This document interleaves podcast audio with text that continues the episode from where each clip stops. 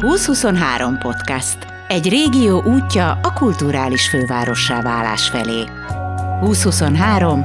Emberek, gondolatok, innováció.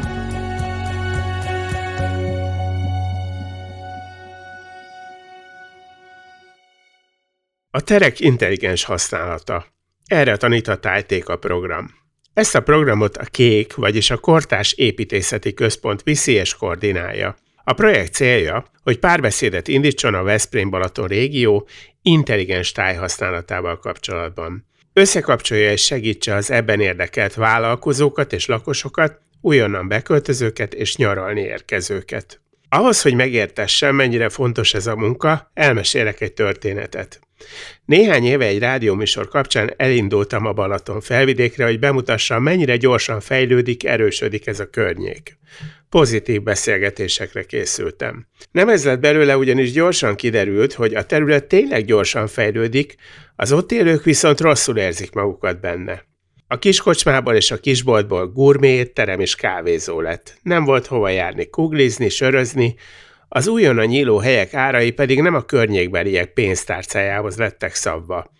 Az ott élők valamennyien költözésben gondolkodtak. Nem kérdés, a tájhoz, a környezethez óvatosan észszel kell hozzányúlni, nem elfeledve az ott élők tiszteletét.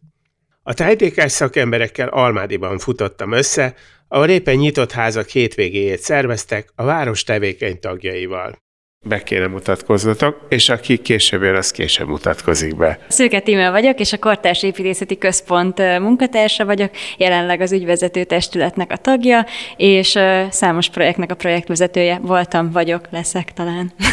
Elképesztő, tovább. Szí Barbara vagyok, szintén a Kortárs Építészeti Központ, az a Kéknek a munkatársa. A tájtékának jelen esetben az egyik projektkoordinátora, ami ugye a Web 2023 keretében valósul meg itt a Balaton felvidéken, és ezen kívül még én is a kékben másik projekteknek is a munkatársa vagyok.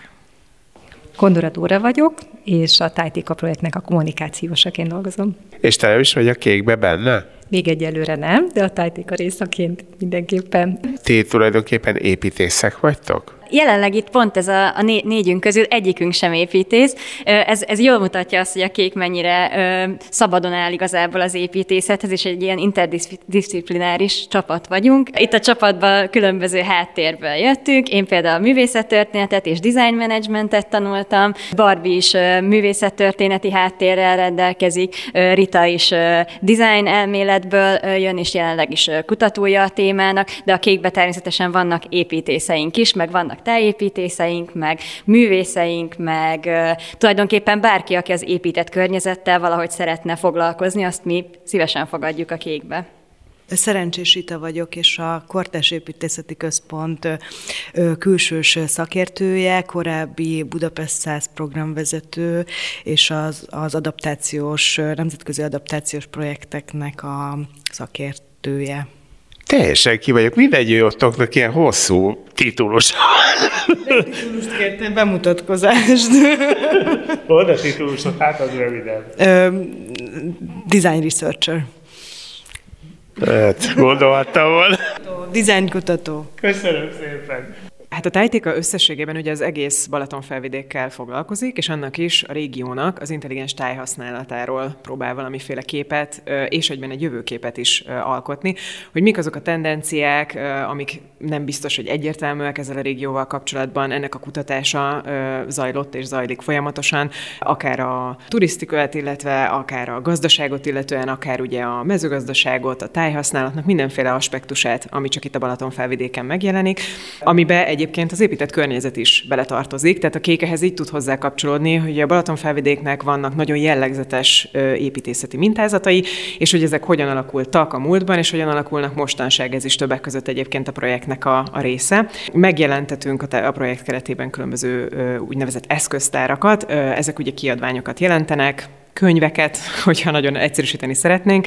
Ebből az első kötet egyébként már meg is jelent, ennek az a címe, hogy a Balaton felvidék jövőképe, és alapvetően egy olyan fél éves kutatási folyamatnak az eredményére, illetve különböző háttér gyűjtésekre, kutatásokra, interjúkra, helyi döntéshozókkal, vállalkozókkal, mindenféle helyi kulturális vagy gazdasági szereplővel való interjúra épül, amik ugye tavaly készültek a kutatócsapatunk által, és ez a könyv ezeket foglalja össze, illetve felmutat esettanulmányok keretében olyan jó példákat, amik a Balaton felvidéknek mondjuk a fenntartható tájhasználatához járulnak hozzá. És ez nem feltétlenül csak környezeti fenntarthatóságot jelent, hanem ugye akár gazdasági fenntarthatóságot, vagy társadalmi fenntarthatóságot. Úgyhogy eléggé szertág az a projekt, és ennek az eszköztárnak lesz még két másik kötete. Az egyik az egy úgynevezett kultúrtájhasználati útmutató, ami elsősorban ide költözőknek, de itt lakóknak, döntéshozóknak, akár itt nyaralóknak, látogatóknak is szól, hogy hogyan lehet ezt a tájat úgy jól, fenntarthatóan használni, hogy ugye megmaradjon az a, az a szépsége, amit annyira szeretünk benne. A harmadik kötet az pedig szintén a, a jövőképekre alapozva egy jövőben mutató valami lesz. És a Budapest 100 pedig ebben az egészben úgy kapcsolódik bele, hogy ö, szeretnénk megvalósítani a tájtéka keretében az idei évben, tehát amikor ugye az Európa Kulturális Fővárosa programok a csúcspontjukra érnek, különböző eseményeket, programokat megvalósítani, de ezt mindig a helyi közösségekkel együttműködve. És ennek az egyik olyan része lesz a, ez a bizonyos Budapest 100 adaptáció itt Balaton-Almádiban, ami egy nyitott házak, vagy nyitott kertek, nyitott porták hétvégéjeként szeretnénk, hogyha megvalósulna. Amikor így ennek neki fogtatok, akkor nem aggódtatok attól, hogy általában vidékre lemegy az ember először, akkor van egy kicsit így nézik, mi, mi, mit akarsz te itt, mi, mit magyarázol, mit akarsz nekem megmondani, nem volt egy ilyen érzés bennetek, hogy ilyen van? Igen, hát tisztában vagyunk azzal, hogy, a, hogy itt a, a régióban vannak ilyen tendenciák, de amúgy Ide nekünk...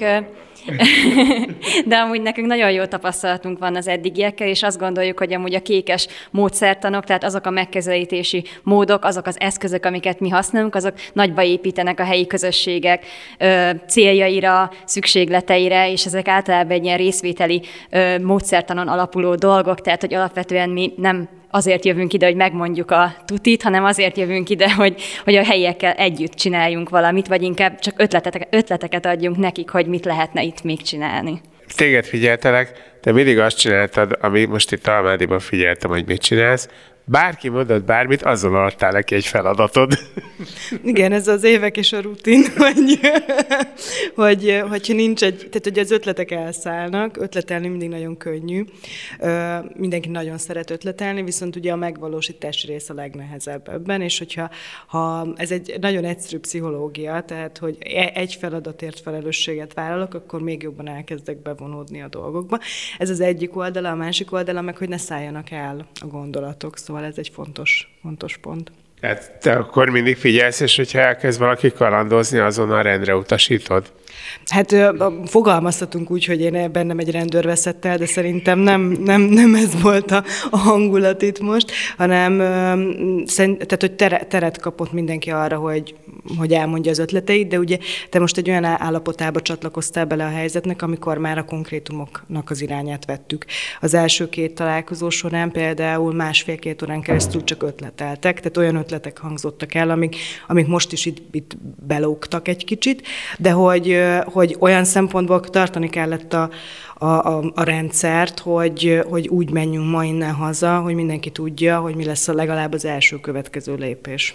És ezt hogy intézitek el, hogy bízzanak bennetek? Ugye vannak már ö, egyébként korábbi tapasztalataink, tehát a, a Budapest Száznak, mint programnak ö, léteznek már különféle, vagy megvalósultak már, inkább így mondanám, különféle adaptációi, és nem Budapesten, hanem ugye, ahogy te is fogalmaztál, különböző vidéki helyszíneken, tehát ugye Esztergom, Ráckeve, ö, valamilyen szinten Dunaújvárosban is volt egyfajta adaptációja a programnak, sőt egyébként nemzetközi adaptáció is voltak, tehát különböző európai országokban, ö, kisebb városokban vagy szomszédságokban voltak már ilyenek, connect hogy hogyan építjük ki ezt a bizalmat? Alapvetően ugye azért most már a Budapest százzal ugye egy 12 éves tapasztalat van mögöttünk azzal, hogy hogyan lehet ilyen városi vagy nem városi közösségeket megszólítani. Nagyon erős közös pont ugye az épített örökség vagy az épített környezetnek a kérdése. Mi a kékben azt is gondoljuk, hogy az építészet az egy, az egy közügy. Arról mindannyiunknak van általában azért véleménye, mindenki szeret róla mindenféléket megállapítani, hogy akkor mi a szép, mi a jó, mi az, ami értékes, mi az, ami érdekes, és, és hogy ez egy olyan dolog, ami rengeteg embert foglalkoztat, és, és egy olyan közös téma, ami, ami nagyon könnyedén el tud indítani ugye egy olyan szálat, hogy, hogy ez, hogy ez, hú, ez engem, engem is érdekel például. Ez, ez egyfajta módja, tehát ez egy jó eszköz arra például, hogy megszólítsunk ö, helyieket.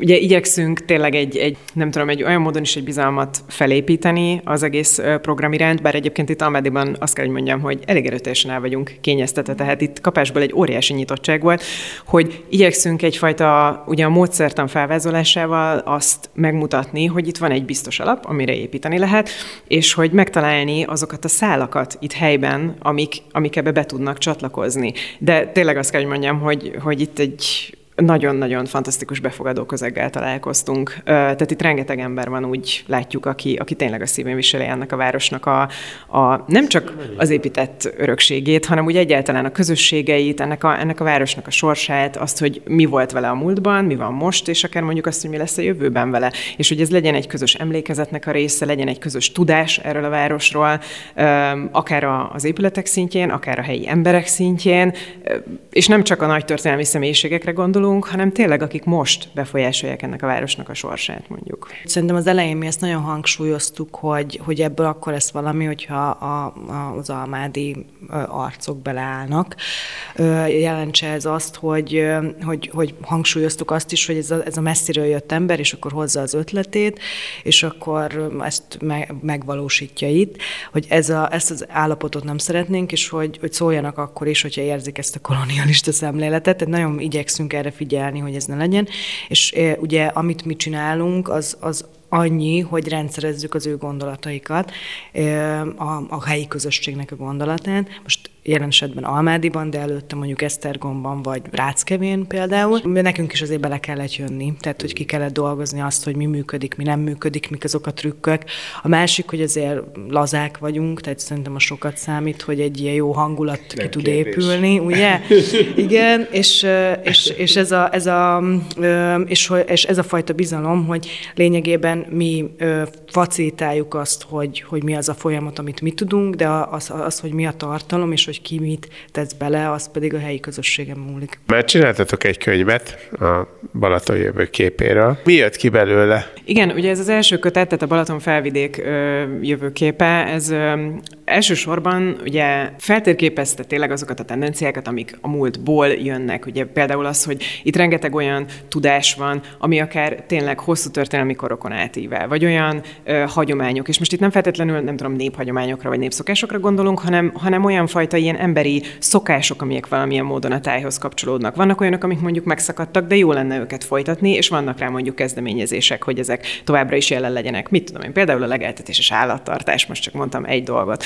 Ez például egy olyan, ami ugye kevésbé van jelen, viszont jó lenne, ha jelen lenne, mert ez, ez ugye nagyon is, mindig is része volt a Balaton felvidék, vagy legalábbis elég régóta része a Balaton felvidék ökoszisztémájának. És az az első kötet, ez tényleg inkább egy ilyen összefoglalása ennek az előkutatásnak, és a végén vannak olyan ö, szenáriók, amik már felvetítik azt, hogyha mondjuk mi van, ha a, a mondjuk a, a high-tech ipar kerül előtérbe a Balaton felvidéken? Mi van akkor, hogyha mondjuk inkább a turizmus felé tolódik el? Mi van, hogyha sokkal kevésbé van jelen a turizmus, de ezek mind, és inkább a helyi közösségek kerülnek uh, túlsúlyba, és, és inkább egy ilyen sokkal zártabb régió alakul ki, hogy így fogalmazzunk. Uh, de ezek mind ugye felvetések, tehát ezek, ezek nem olyan dolgok, hogy mi ezt mondjuk, hogy akkor ez lesz, hanem hogy mi lehet például, milyen irányba mehetnek a dolgok. Ez ugye nyilvánvalóan a helyi közösségeknek is egyfajta lehetősége, felelőssége, hogy, hogy hogyan alakul ezeknek a településeknek, vagy ennek a régiónak a jövője. Az, ami ö, szerintem ezzel kapcsolatban egy sokkal kiterjedtebb ö, gondolatkört tud megfogalmazni, az majd a harmadik kötet lesz. Tehát ez az első, ez a, ez a bevezető jellegű. Az, ami már sokkal mondjuk egy, egy adatalapúbb, sokkal, nem is tudom, ami jobban tudja tükrözni ezeket a felvetéseket, vagy jobban, jobban ki tudja ezeket dolgozni. Igen, de az még a, az majd nem sokára megjelenik idén. Az ember egy hallgat titeket. Olyan, mintha lenne egy óriás lapátotok, és ilyen hatalmasokat ásnátok bele a földbe, nem aggódtok attól, hogy, hogy a végén nem jön ki belőle, amit akar. Nem tudom, mit akartok belőle kihozni? Igen, lehet, hogy ezek a dolgok ilyen nagyon nagynak hang- hangoznak elsőre, de tulajdonképpen pedig amúgy nagyon, nagyon ilyen ö, mindennapi eszközöket hozunk ezeknek a megvalósítására, és pont ezeket szeretnénk megmutatni amúgy ezekbe a pilot eseményekbe is, amiből egy ez a Budapest száz adaptáció Almádiba. Alapvetően az, hogy, hogy megnyitunk házakat egy hétvégén, és ott elmeséljük a házaknak és a benne lakóknak a történetét, ez egy borzasztóan egyszerű ötlet. Az, az már egy másik dolog, hogy, hogy ezzel milyen hatásokat tudunk elérni. És ez az, ami, ami talán ezek a nagy dolgok, amit te is mondasz, hogy nagyokat tudunk lapátolni, viszont hogy nagyon sok ilyen kicsi helyi akcióból azért összeadódnak ezek a dolgok, és nekünk ez, a, ez az elméletünk tulajdonképpen, vagy hát nem is elmélet ez, mert a gyakorlat is ezt bizonyítja, hogy ezek amúgy működnek. A kék az így is épül fel, hogy azért van benne ennyi sokféle szakember, hogy valamilyen nagy közös tudást akartok összerakni? Gyakorlatilag igen, én azt mondhatnám, illetve az, hogyha ugye minél több disziplinából, minél több szakmából érkeznek az emberek, egyrészt igen, összeadódik ez a tudás, különböző szempontok találkoznak, tehát ugye mindenkinek másfajta rálátása van az egyes témákra. Ö, tényleg a, a, ugye a kéknek rengeteg ilyen úgymond hardcore építészeti szakmai programja is van, tehát olyanok, ami elsősorban ugye mondjuk az építész szakmának szól. De ezeken kívül ugye ott vannak ezek a közösségi események, amik sokkal um, átvittebb értelemben, vagy közvetettebb módon foglalkoznak az épített környezettel. Tehát mondjuk, ha, ha mondjuk azt nézem, hogy jó, akkor csináljunk egy, nem tudom, mindenféle aranyos programmal megtöltött fesztivált a budai rakparton, az ugye elsőre nem tűnik egy ilyen nagyon komoly építész-szakmai programnak, de cserébe ugye a hétköznapi ember nagyon könnyű vele megfogni és rávezetni arra, hogy figyelj, ez a te környezeted, ezt te is alakíthatod. Látod, most teljesen más, hogy használod, most nem a négysávos autóút van rajta, hanem most éppen te itt, nem tudom, egy babzsák fotelben ücsöröksz, nézheted a naplementét, itt folyik melletted közvetlenül a Duna, mi lenne, ha ezt mondjuk így használnánk ezt a teret? Tehát mondjuk akár a városi tereknek ugye ez a másfajta vagy, vagy sokfajta használata például. És akkor ez ugye nem a szó szoros értelmében vett építészet, vagy, vagy sőt, hanem attól egy sokkal távolabb eső dolog, de valahol mégis becsatornázódik ebbe az egészbe. Szóval igen, ez ezért jó, hogyha ennyi fajta szaktudás összejön, hogy akkor egy tájépítész máshogy látja, egy művészettörténész máshogy látja, egy dizájnkutató máshogy látja, egy nem tudom, egy szociológus máshogy látja. Tehát nagyon sokféle szempont adódik össze ezekben. Most nem veled vitatkoznék, de azzal az állítással, hogy ez nem építészet, az egy kicsit vitatkoznék, mert nem, nem épületek, épületek építészete, de szerintem ez azért fontos, hogy kimondjuk, hogy ne ez a szakbarbárság maradjon így a fejekben, hogy az épületek építészete igen, tehát hogy mi nem fogunk statikailag megálló közepesen szép és, és vagy ronda újabb épületeket létrehozni. De, de az, hogy az épített állományjal és az épületek struktúrájával és a várossal vagy a településsel való foglalkozás is az építészetnek valamiféle része, és, és lehet úgy értelmezni, hogy igen, ehhez nem csak azoknak van köze, akik effektív az épületeket létrehozzák, tervezik, meg megépítik, hanem értelmszerűen, akik használják, és akiknek utána nézniük kell. Szóval, hogy, és, és azokat azokat a tereket be kell népesíteniük. Szóval, szóval ilyen szempontból, amit mi csinálunk, az is az egy, az egy ilyen alternatív építészet inkább, hogy, hogy a terek másfajta használata, és abból való kimozdítás, hogy ennek így kell lennie, hogy most látjuk, hogy van. Valószínűleg az első megjelenés az lehet a legrettenetesebb, mikor megálltok egy csomó vadidegen ember előtt, és el kéne mondani, hogy most mi van. Erre titeket tréningeznek bárhol is, bárhogy. Hát a, a projektek, meg a helyzetek tréningeznek minket tulajdonképpen. Nem is tudnám, hogy amúgy Magyarországon milyen oktatás készíti fel az embert erre. De ö, szóval én, igen, talán a színműdő, de meg nagyon nehéz bekerülni, meg más ambíciók kellenek hozzá. Ö, szerintem gyakor, gyakorlat alapján ö, tanuljuk ezeket a, ezeket a dolgokat. Nyilván az első ilyen workshopot tök nehéz volt megtartani, de utána egy idő után pedig bele, belejön az ember, meg ahogy a Rita is mondta korábban, korábban, rájövünk azokra a dolgokra, amiket érdemesebb hangsúlyozni, rájövünk arra, hogy mi az, ami nekünk egyértelmű, de kívülről nézve egy projekt kapcsán egyáltalán nem az, mi az, amit érdemes hangsúlyozni. Nagyon sok kutató munka van egy ilyenbe, tehát hogy soha nem úgy megyünk el egy településre, hogy akkor így beállítunk, és nem tudjuk, hogy, hogy, hogy kik lesznek a terembe. Tehát, hogy például ide Almádiba is úgy jöttünk, hogy előtte feltérképeztük azt, hogy itt milyen szereplők vannak, egy ilyen először ugye nyilván egy ilyen asztali kutatás, tehát hogy az interneten keresztül, utána a hallomás, utána kikit ajánl, hogy ki lehet érdekes még ilyenbe, és először egyesével ültünk le mindenkivel beszélgetni, és utána úgy szerveztük meg már az első ilyen közös alkalmat, mint amit te is láttál. Tehát, hogy amikor először álltunk egy csoport előtt, akkor igazából legalább a hármunk közül valamelyikünk beszélt azzal a, vala, legalább egy emberrel. Tehát, hogy, hogy nem volt olyan ember a terembe, akit valamelyikünk ne ismert volna legalább egy kicsit már. Hát azt tudtátok, hogy a Laci bácsit be lehet húzni melóra. I- igen, hát a Laci bácsi önként jelentkezett, tehát hogy ő az egyik leglelkesebb résztvevője itt a, a csoportnak, az elejétől kezdve végtelen ötletet hozott, tehát neki nem is kell, hogy a Rita felírja a feladatot, tehát ő magától csinálja és, és, és, és, és hozza, tehát hogy ilyen, ilyen embereket keresünk, és amikor megtaláljuk ezeket a, a helyi közösségnek a mozgatórugóit, akkor onnantól kezdve mi sokkal inkább a háttérbe tudunk, tudunk szorulni, és nekik teret adni, onnantól kezdve nekünk az a feladat, feladatunk, hogy, hogy arra teremtsük meg a keretrendszert, hogy ők ki tudjanak bontakozni. Mi a kifutása ennek? Ja, jó kérdés, mert, mert uh, most kipróbáltuk ezt az új dolgot mi is így, amikor szerveztük, a, a, összeállítottuk, hogy mi történjen egy ilyen alkalmon. Előtte mindig felkészülünk rá, és akkor így bedobtam ezt, hogy hogy lennénk boldogok, hogyha ez az alkalom hogyan végződne. Mert hogy, hogy ne a csaló, tehát hogy a csalódottság érzését elkerüljük, ezért hogy ezt a boldogságfaktort berakjuk. Szóval ez tök jó, hogy kérdezed, mert hogy ez egy nagyon fontos elem, és, és szerintem én, magam nevében én azt tudnám mondani, de a többieket majd kérdez meg szintén, hogy én akkor lennék boldog, hogyha valami megvalósulna, ez jó hang, ami, ami távolról, amiben távolról fel lehet ismerni azokat az elemeket, amiket mi hoztunk a Budapest százból. Nem egyértelműen kell, hogy felismerhető legyen, hanem a szellemiség.